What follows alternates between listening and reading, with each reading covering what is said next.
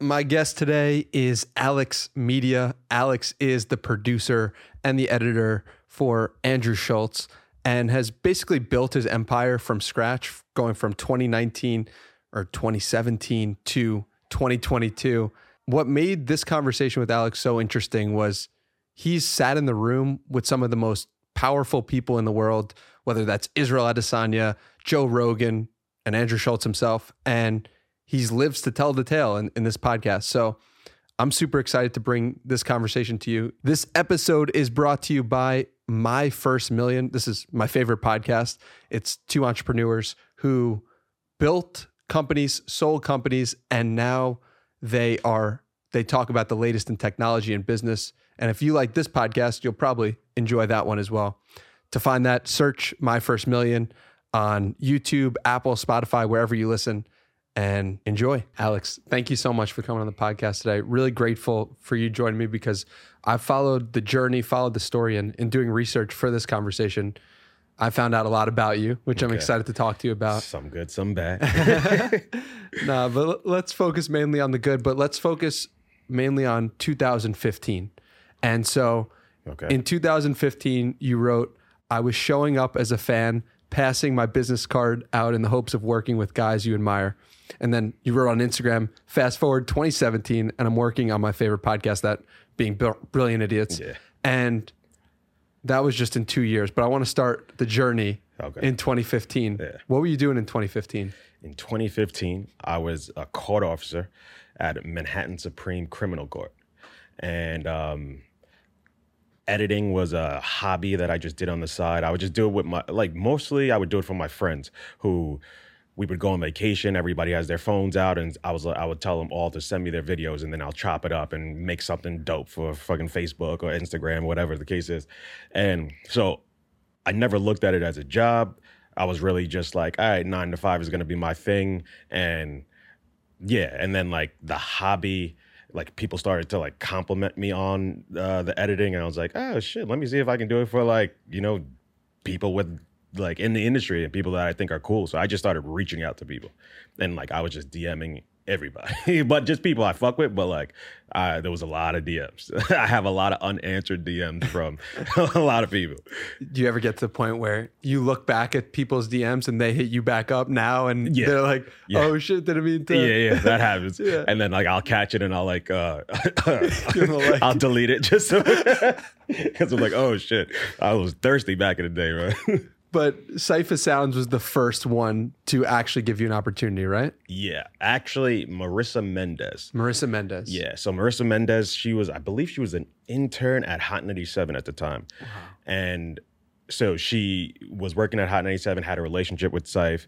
Um, I just reached out to her because, you know, I liked her social media presence. She like really lived her life authentically in the public, and I didn't really see too many women doing that because you know how you know the double standard with women they you know they can't be as promiscuous. And this is like fuck fast uh, what six years ago eight years ago? So like she was one of those like she didn't give a fuck. And i love that. I, I always gravitate to people that just don't give a fuck. Like i'm going to do my thing.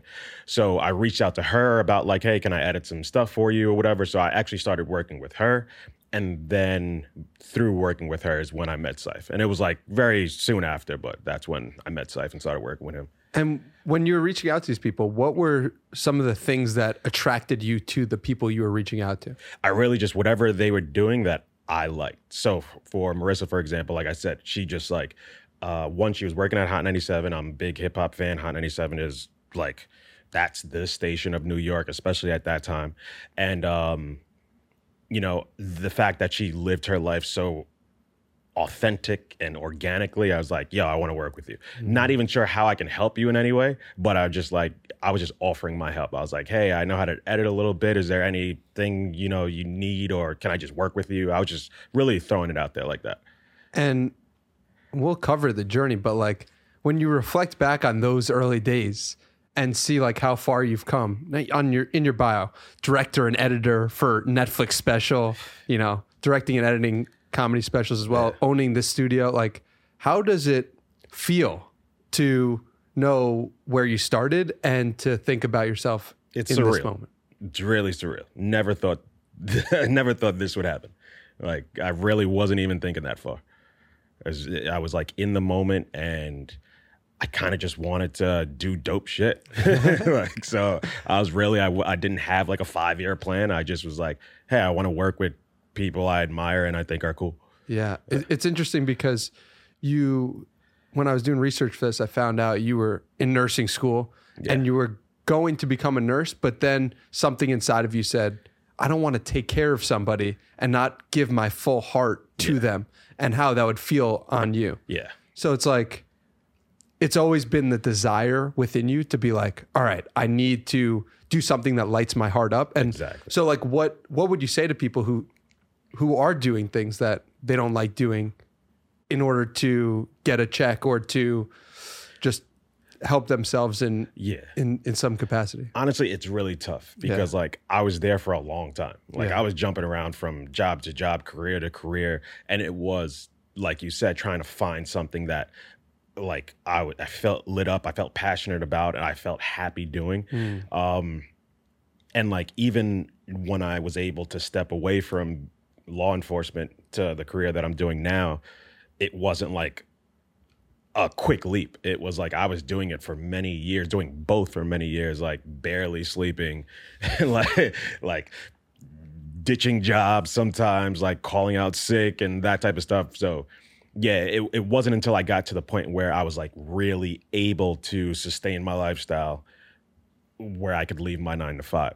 And so when people and I get asked that because like people hear my story sometimes and they're like, "Yo, I want to do what you did," and I was like, "Find your passion, but don't leave your don't leave security. Like you, you really have to plan it out. Um, you have to get good enough where it's like you can do your passion as a career because sometimes passions don't pay, hmm. and it's like." yes, I think everyone should be happy, but at the same time, you also have to think about your future and like, you know, starting a family and kids and stuff like that. You got to be able to provide for yourself. When did you realize you were good enough? Still haven't. And that's an honest, still haven't. Like, I have the imposter syndrome. That's something I suffer from a lot. Like, I have social anxiety, like the gamut. But um, I love what I do, and if someone's not complaining, I think I did a good job Where does the imposter syndrome come from? because I almost stumbled into this. Like it was there's so many people that they go to school for this, they have dreams of being director, editor, things like that their entire life and like me it kind of it just happened. So I'm like, damn, do I even deserve this? Is like does this person deserve it more than me? And then like then when I get in rooms with some big people, I'm like, oh shit, you did that, that, that, that, that, and I just am starting to do this. So it's like, yeah, that that it kind of affects me at times. But then I also am one of those people that like I just live my life that everything's meant to happen. Hmm. So it's like I kind of just trust in the process. Hmm. So like things that aren't meant for me, they're not meant for me. And when things are, when things happen, it's like I'm ready for this thing to happen. And talk to me about the social anxiety because so much of your life is social. You're literally you're literally on flagrant. You're talking to people. You have to talk to people. It's part of the job. Owning the studio, part of the job to hmm. talk to people. How do you operate in the world with social anxiety and, and what are the most troubling parts of that? So like I hate being in big groups. I hate when I, if I'm in a big group and like all of a sudden the attention's on me, like hmm. sweating, everything. It's bad. Like I wanted to do stand up. Like right now, I have my profile picture on IG is me on the stage of the Comedy Cellar because that was really what I wanted to do when I was back in college. And then I tried to do uh, one of those like you know the, it was like a bringer sets. Like you would have to like bring two friends, and then they would uh, let you get on stage and shit like that. So it's like I just grabbed two people from college. It, it was an empty room. There was maybe like five people in the room. I got on stage, was there for probably less than five minutes, and I just was like, can't do it. Wow. I was like shaking, sweating, everything that I wanted to say like completely left my head. like it was it was horrible. And it's just one of those things it's like, all right, this doesn't feel good. This might not be right for me. Hmm. And so I just pivoted. I'm like, I still love comedy. So let me reach out to comics and see how I can still work in the realm and world of comedy without actually doing the thing that I wanted to do. Yeah. So I want to like push back on that initial thought mm. because I think a lot of people do something for the first time and it doesn't feel comfortable and they have the idea of it's not for them. But then like the the real growth happens after 90 days of doing the thing that's uncomfortable. Very true. And and I'm sure the first time you've edited something on video it wasn't amazing, just maybe no one was judging it Oh, initially. trash. right? So Pure garbage. Yeah. and so sometimes the things that we we actually want, we need to give them time to grow. But mm. sometimes we're so in our head about it that mm. it, it's hard to actually grow because you're like, well, I just got judged by my two friends and I got judged by these people in the audience and this is hard, right? Yeah. So I would agree with you. And so much so, like at this point, like you said, I'm on flagrant. I'm talking in front of quite a lot of people each week. But when those situations happen, I forget the cameras are there. Right. It's I'm just in the room, just kicking it with my friends. And that's the only way I'm able to do it.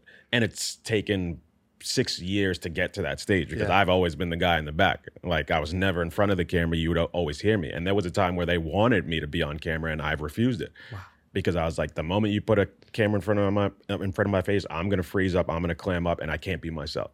Wow. So it's like I turned it down for a really long time, and then um, yeah, it was just slowly, like you said, doing it more and more and more and more. I got comfortable with it, so now I'm okay doing that one particular thing. And I do think that if I try to get on stage now, I'd be much better. I'd be much more comfortable. But it's no longer a passion. It's no longer something I want to do. So it's like I'm not going to try to force it now because it's like I'm loving what I'm doing right now. Yeah. Yeah.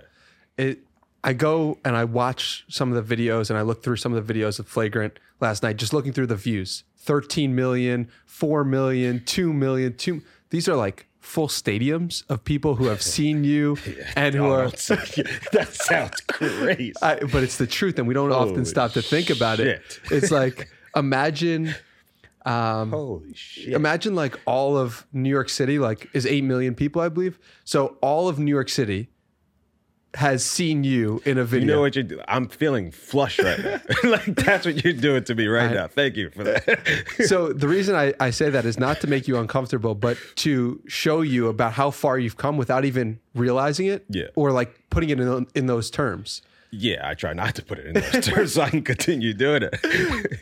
But like you've overcome it. And that's pretty incredible. yeah, to an extent, yeah.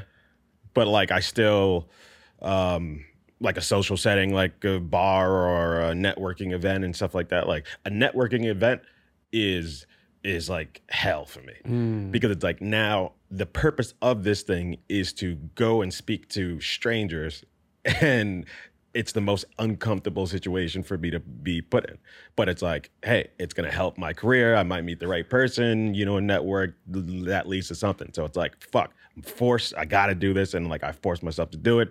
A little liquid courage helps, but um, yeah. So it's it's I've learned strategies to overcome it, and like I've also I kind of view it as a bit of a weakness and something that holds me back. So I'm like, fuck this. I need to get over this. Like I, I need to overcome this thing because it's like an obstacle that I've created in my mind that like, you know, hinders everything that I can possibly get out of life.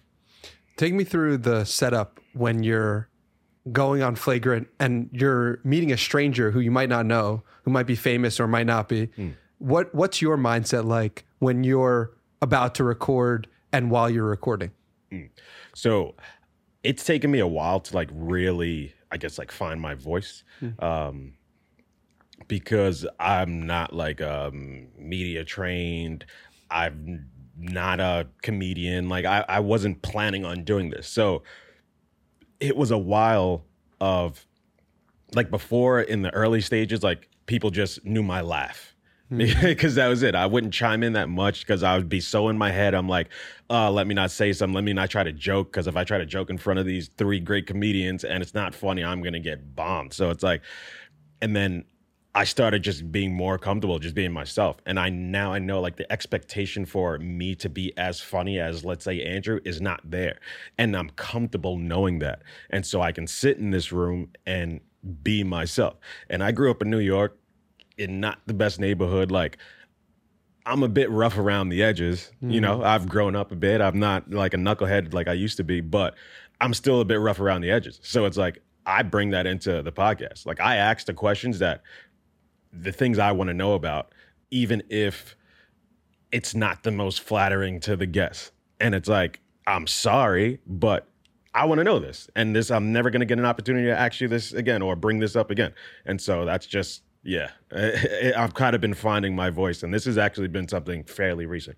I, I was gonna say I listened to the episode with Israel Adesanya. Yeah. And I was so impressed by the way you were able to communicate to him your admiration for what he's done for you. Oh man. And I was really touched by that. And I was saying, Oh my oh my God, like Alex as a speaker and Alex giving his heart is not something I would have expected a year ago or two years ago oh, yeah, from watching Flagrant. Not, yeah.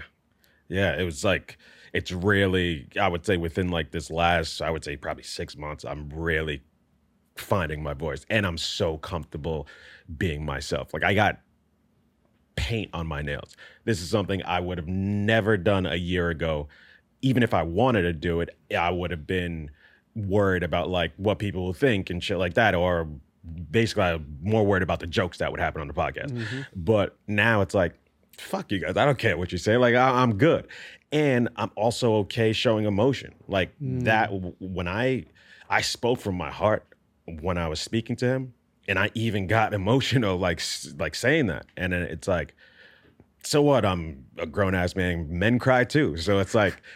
I, I don't care if a stadium full of people are watching me cry, but fuck it. It's like I'm just gonna be myself in this moment, and I think uh, I respect that of people. So I just like to show. Uh, I like to conduct myself in the things that I admire about others. What's it like to admire someone like Israel Adesanya in particular and get to tell him that to his face? Oh man, I'm I'm blessed. Like to be where I'm at, I feel blessed every day, and I'm thankful for you know every the people who have given me the opportunities to be in some of the rooms and the positions that I'm in. Like none of this would be possible without Andrew Schulz. Like he's he's the man, and but I've also worked hard to be here. It's not like I was just given this. Um, and yeah, man, I, I, don't take it for granted at all. Like I, I've really like to give people their flowers and tell them how I feel about them, even if it's on or off camera. Like I take that opportunity to do that because it's super important. And like, shit, we live in New York. People drive crazy. Like I can leave here and die. So I'm like, you know what? I just want everybody to know how I feel about them. You know, when I can when yeah. I can tell them. 100%. So, a lot of people who listen to this are wanting to work with their favorite creators in some respect. Mm. And you've helped Andrew Schulz, I believe, starting in 2017 to 2022, build his platform into an empire, basically. Mm. So, what advice would you have for somebody who is trying to work with their favorite creator? What are the things that they should do? What are the steps that they should take? Uh, initially for me, I think it was the willingness to outwork everyone hmm. because Andrew Schulz is a fucking workhorse. This guy doesn't stop. Like, and and that shit drives me because I'm like, yo, he's working harder than me. Fuck that. Like, no, I'm staying up later than you. I'm gonna impress you by this clip. I'm gonna like. So that was that was really the thing in the beginning. Like me and him, we were just like we wanted it so bad to like just make a mark because he had a little bit of chip on his shoulder because like he's been trying to be a comic for the longest and people aren't giving him his due. I recognized how funny he was from the get. Like I used to see him at the cellar even before I was working with him, and I was like, "This guy's fucking funny. How's nobody talking about him?" So it's like, I'm like, it was his uh, goal or it was his idea to like put out clips and i was like oh this is perfect like we are going to change i didn't know we were going to change the game but i knew we were doing something different in a way that no one else has done it and i was going to work as hard as i could to do that and so what advice Like, what are the the practical steps somebody should should take if they're trying if they see a creator they love or a comedian they love or a person that they love? What should they do? So, what I wish I would have done is know exactly what I can offer. Um, I got lucky that Andrew took a chance on me, and this was, the, I don't know, not too many people know of this story, but so Alex is not my real name. I it's uh, just a name I go by because I was in social. I mean, I was in law enforcement at the time, and so I didn't want those two worlds colliding.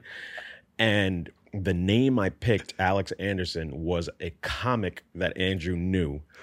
And so for the fir- first two weeks we were talking on DM, he thought he was talking to his friend. That's hilarious. Yeah. So I don't know if he ever would have read my DM had I not used that fake name. But I say all that to say it's like I was like just like, hey, can I help? Without actually having something to offer, like uh, an intrinsic thing to offer. And I get that now a lot in my DMs of people like, yo, I want to work at you. I want to work at you. And I was like, oh, what do you do? And then they don't have a response to that. And then they're like, well, you know, I'm a hard worker. I'm I'm down to do whatever. And it's like, people don't need someone to just be down to like do whatever or just be happy to be there. We need specific like skill sets. So I would say know exactly what you have to offer hmm. and have it ready to show. So like say if you're an editor, have some clips to show. If you're uh, if you make music, have some music to show the person. Like and then once given the opportunity, don't blow it because I've given opportunities to people and it's like they'll show up late or they show up hungover or like or they take long to get like the work back to me and I'm like, bro, this is your shot. Like when Andrew gave me a shot, I was there early. I didn't leave until after he left. And the moment I got home, I was already working. I used to he used to make fun of me because it's like I have a Tesla and I would have the Tesla drive like drive itself and I'm editing on the wheel because it's like, nah, I'm turning this shit around right now and I'm gonna get this clip back to you like ASAP. So it's like you gotta have that drive to I think those those would be the three uh things I like uh what's the word? It's great advice. Yeah, the advice I would give. Yeah. And the thing is, it's funny because there's so much similarity between Russ and what you're talking about, which I know Russ has impacted Oh, yeah. Andrew's method and of doing a clip a week Yeah. and putting that out initially. And the idea that no one's going to care as much as you as the artist Hmm. really left a, a big imprint imprint on me. And but it seems like from my perspective that you cared about Andrew's success as much as your own Yeah. in the sense of you're doing the work that night and getting him getting him the podcast that they just filmed that night or the following morning. Like I I heard stories about that over and over again when I did research for this. And it just showed me how much you cared about him Oh, and his success. Why did you care so much? One, um, because I knew he was one of the best before the world knew it. I wanted the world to know it, to know it, mm-hmm. and the fact that he was giving me a chance when I didn't even know if I deserved it yet. Mm-hmm. I'm like, I'm not going to disappoint you. And like when we sat down, I was already working with him for a couple of years, but this was still when I was doing both. I was law enforcement and half time doing editing. And then he's like, yo, things are ramping up. And I've really, like, we had a sit down talk. I remember it was in like my car after I got off uh, the law enforcement job one day. And like, we were saying, like, yo, we need to take this to the next level. And it's like, in order to do that, I'm gonna need you full time or whatever. And like, we spoke about what's the goals and uh, like, you know, job entail and all that type of stuff. And I'm like, my goal is making the world know you're the best fucking comic in the world. That was my goal. Like, because I'm not trying to be the guy. And that's like people on your team, you need the people on your team that aren't trying to be the guy or the girl. They want to elevate the guy. Hmm. And if you have that, those types of people on your team, which he does, like, and I think I was the first one, and then he's used that in terms of his hiring process to bring other people that our sole goal is to make this man a king. Hmm. And it's like he is super gracious at the same time. So it's like you you don't feel like you're being used or whatever the case is. It's like you're like, yo, he appreciates me. He involves me in everything that he's doing. He gives me credit when people don't even have to give credit. It's like mentioning you on Rogan. Yeah, like how how could you not be happy to work with a or devote yourself to a person like that? 100%. And like devote yourself sounds crazy, but you know what I mean. A hundred percent. And so now you're in the position where when, when was that uh, initial meeting of like, yo, we got to take this full time? Do you remember around what date that is? I don't remember. It's probably like twenty, early 2018, probably. Okay. Early 2018, and now in a completely different place. Or early 2019, because it was after I got locked up.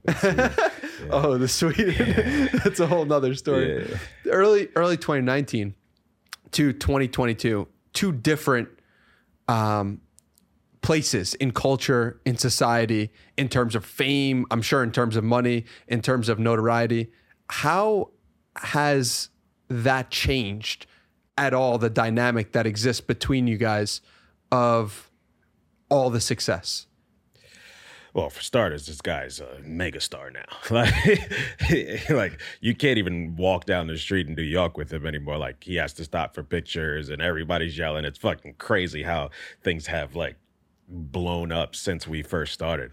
Um, but yeah, I think it's it's a balance of both of us. Like, I really respect how he has grown and is handling his like stardom. Like he's in movies now and shit. Like it's crazy.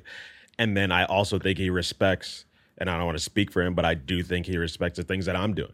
Cause like I was able to build something like this and this all the skills I had to build this was from working with him. Mm-hmm. So it's like, you know, he, he, I put this shit together myself, used every dollar in my savings, but I still like he's a major part of this room right here. So it's like it's and I think the two of us just have mutual respect for each other and both proud of one another like for, for where we started to where we're at today. So when you say this, you mean WTF Media yeah. Studios. Yes. And I, I want to say that more. No, I just want to explain to people who might not be aware. Built these studios basically with Wheezy, and you now have a location. You have two studios in New York. You have a location Los Angeles. Yes. And it's only been two years. Yeah. Right? Like you've done a lot in a short amount half. of time. Yeah. Year and a half. There you go. How do you how do you come up with the idea and how do you reflect on the journey now a year and a half later with how far you've gone and how many lives and podcasters you've impacted as a result? Oh man, this is like one this place is the the thing I'm most proud of because like it has made me feel so good about myself and it's also impacted so many people. But i, I came up with the idea this so pandemic 2020 everyone's in their house. Um, my life all of a sudden is like slowed down drastically because i was traveling with schulz every single weekend to every single show filming every single show editing every single show. And then also doing the podcast. So it's like we had a system in place where it's like it's a well-oiled machine and I'm always moving, always working.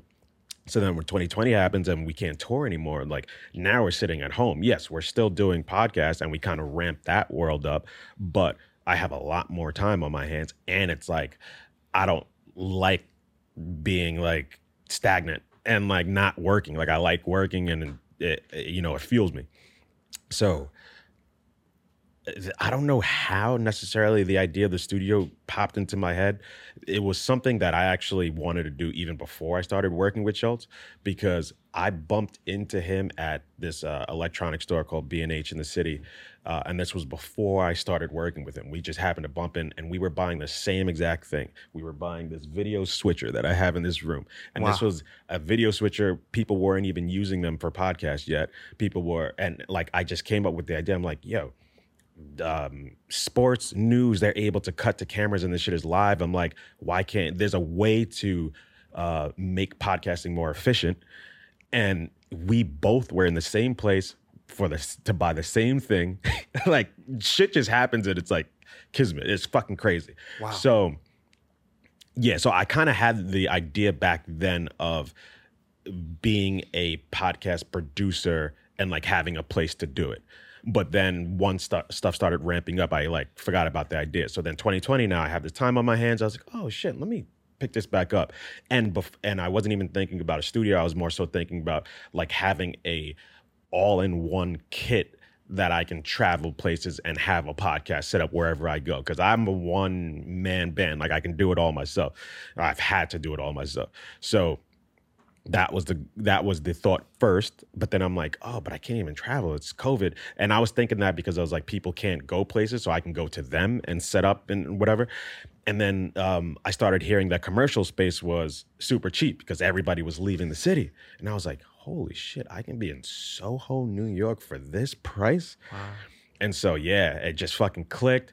I was i spoke to Weezy about it and Weezy thought it was an amazing idea. And then it clicked to me. I was like, I need you mm-hmm. because I'm the quiet guy. I can do all this stuff, but in terms of marketing, branding, getting the word out there, that that's not like I can I can do it for other people. For myself, I'm not my biggest mascot.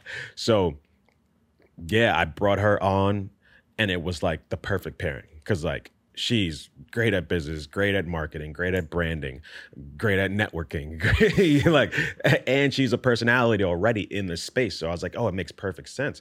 I'm the behind the scenes guy. You're the in front of the camera girl. Like, perfect. And we're best friends. So it was like, it was like a match made in heaven.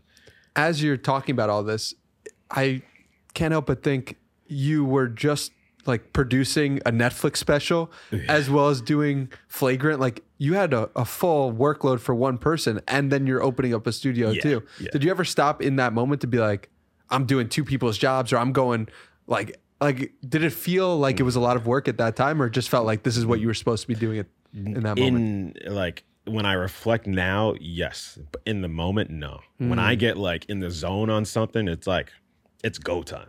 And I, I I just love that mode. I love being in that zone where it's just go time. Like we were shooting a Netflix special, and then I would leave there and come here and stay up to like four or five in the morning building this studio. Then I would get a few hours of sleep, right back to it. Like, and I had I saw nothing wrong with that. Sometimes you have to put in That's why you get the 7 p.m. call.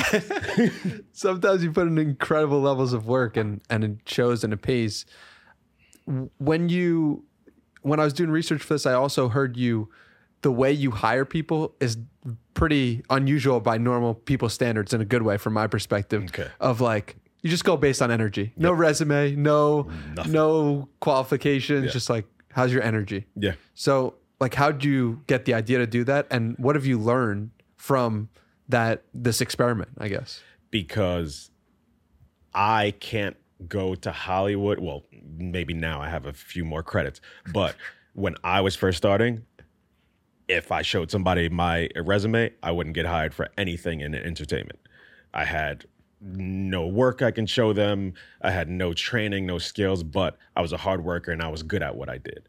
And so I like I have a sore spot for that. I was like, yo, if you're a good person who works hard and you're like, you know, excited about what you're doing, that's the person I want. Hmm. I don't need the person who went to school for this. I don't need the person who's just looking at this as like just a stepping stool to get on to the next shit. Like I want somebody who actually cares about what they're doing because it's like, hey, this is my baby. Like, you know, it's almost like if you have a baby, who do you who do you want to babysit? You want the one that's just there for the check, or you want the one that loves fucking kids? So it's like that's and then hiring based on energy. It's like, hey, if I feel good about you, you're hired.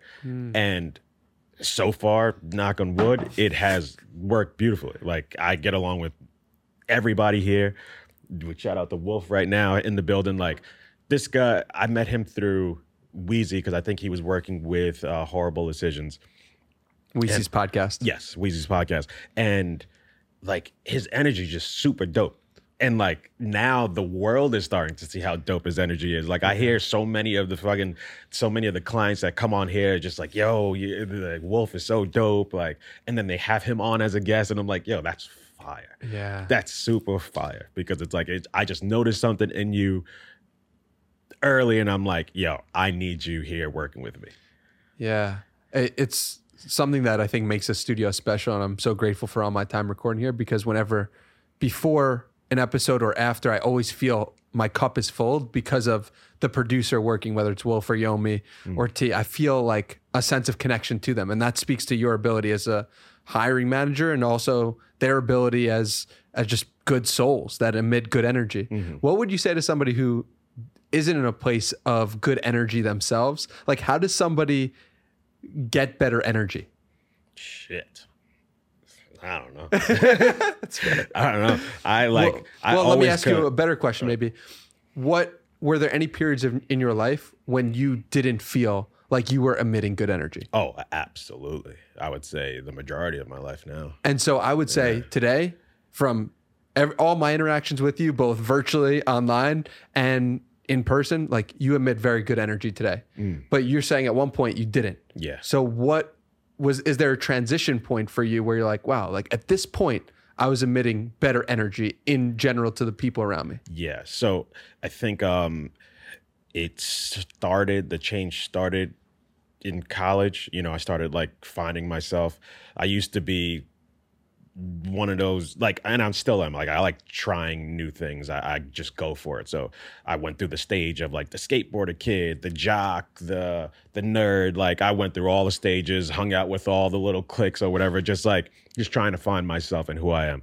And so in college i'm starting to find myself and then after college um um you know i'm traveling a lot more and i'm seeing just more cultures and that's just making me Eh, my understanding of the world and people that grew. Hmm. And then i have to really thank therapy.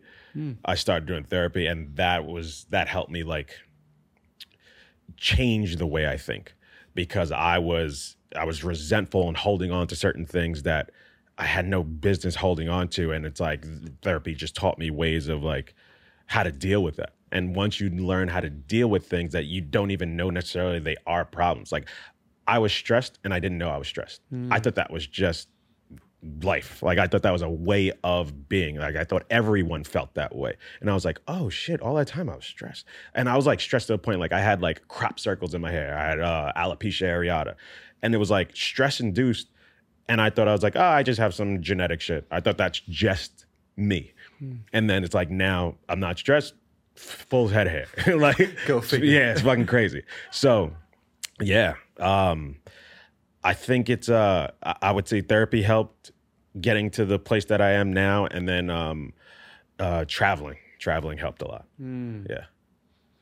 And I think those are all definitely true. And I would also add to it the being around the people who inspire Also you. also that. Yeah. It has to be that that rubs off on you in some uh, way. Definitely. Like um the people that you admire, you start seeing all the similarities that they have hmm. and I'm like, "Oh shit, I need to implement more of that in my life." And it's like eh, that that that was cuz I see Andrew Schulz, Charlamagne Tha God, Weezy, like all these people that I admire, they are workhorses. They don't complain a lot. Mm. They like if something's wrong, they just find a way to get it done. Me, I used to have that the complain mentality, like, why is this not going the way it's supposed to? And now I'm like, oh shit, it's not going the way. Let's figure out a workaround. Like now it's never on some on woe is me shit. It's always like, oh shit, something's not right. Let's fix it. Let's find a way to fix it. Yeah. Yeah. So I want to go through some people. You mentioned a couple that I want to go through. Sure. And I want you to give me a sentence or a paragraph on these people, how they've impacted you, or what your perspective or thought is on them. How does that sound? Sure. A little bit of a lightning round. Yeah, technique. okay. Uh, Charlamagne Tha God. Charlamagne Tha God. Um, he has inspired me to be okay with being myself. Charlamagne, his growth, he used to be like a shock jock that would say wild shit. and today you wouldn't even know. Like he and and still says wild stuff, but it's like you can tell it's not with the intentions of like hurting or dissing or whatever. And then also his growth on going to therapy, being a better man, like to do that growth in the public eye, like he's he was already uber famous, and to have to do that growth growth in the public eye, I'm like, wow, I don't know how you did that. You're a strong motherfucker, bro. And like they, I, so much inspiration from that. Joe Rogan.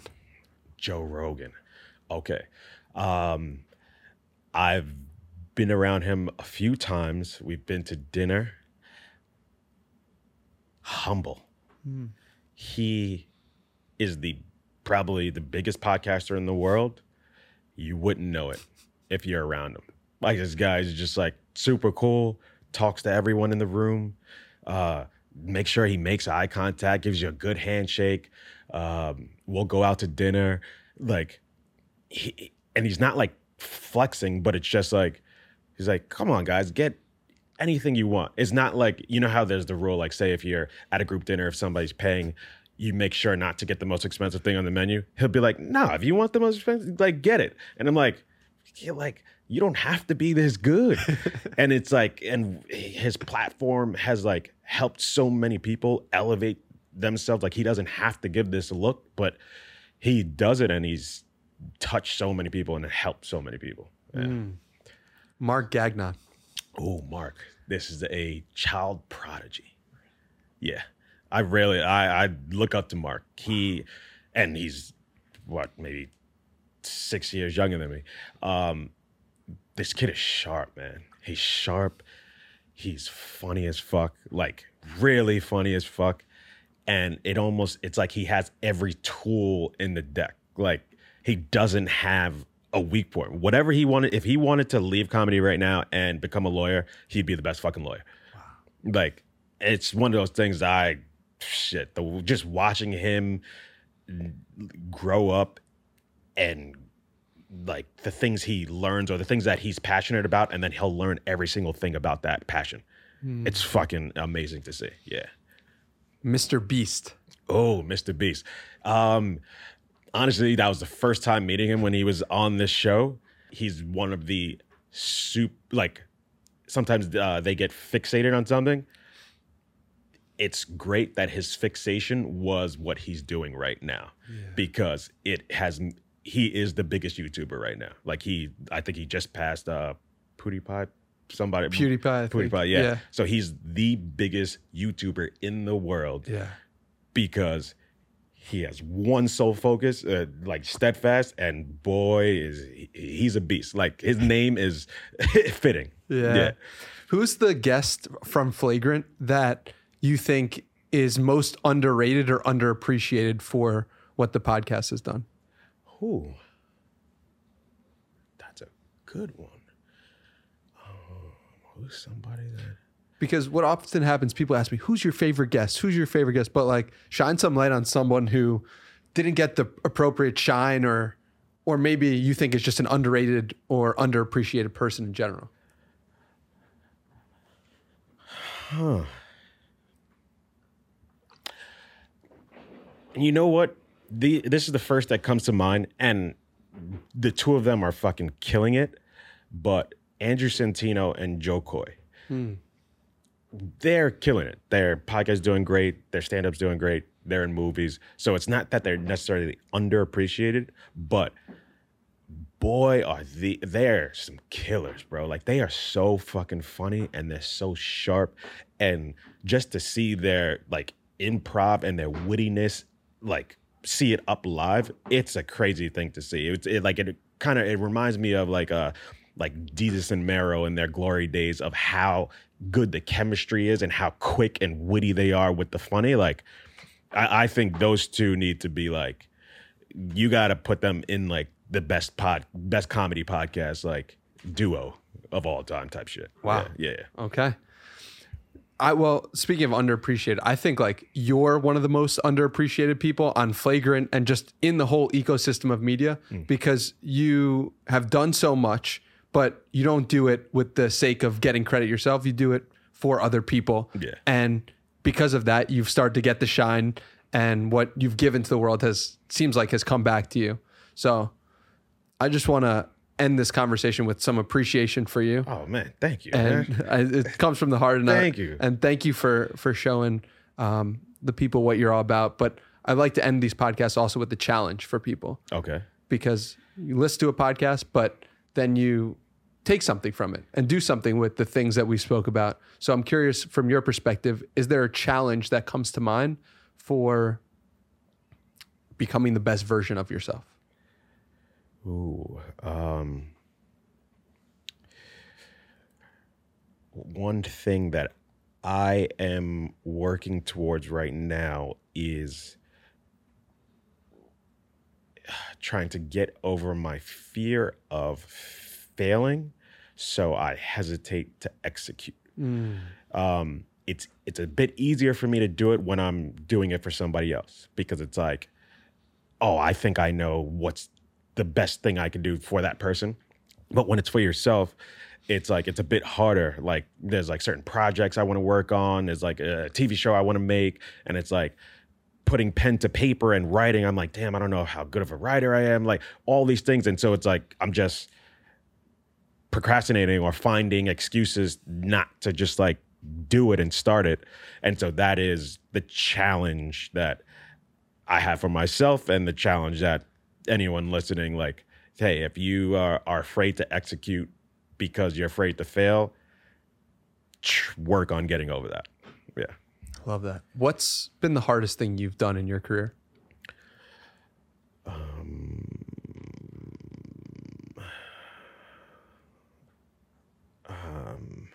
Huh. Probably finding finding the balance of like work and personal. It's been a little difficult.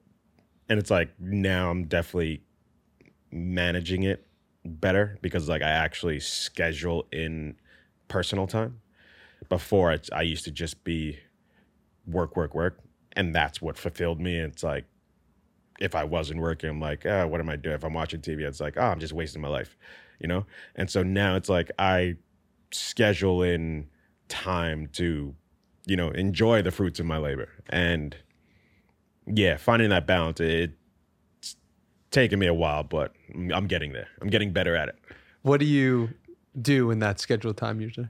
Um, just anything I enjoy. So it's like, you know, uh, go on, you know, say take my girl out on a date, um, uh, go to the movies, um, exercise. I definitely like that's super important. Scheduling exercise regularly. Um, yeah, just like si- simple things that everyone kind of does normally. I'm just like, oh, I gotta like pencil this in, so I make sure to do it. I, it's understandable with Yeah. the amount of workload that you put out there and the things that you do. So, listen, I'm so grateful for you. Where can we send people to connect with you further? Oh, um, you can just follow me on social media, all social media. It's AlexxMedia, Alex with two X's. And yeah, just watch some of my content, but don't remind me how many people are watching. That's it. AlexxMedia, thank you so much. You're the man. Oh, man. Thank you so much.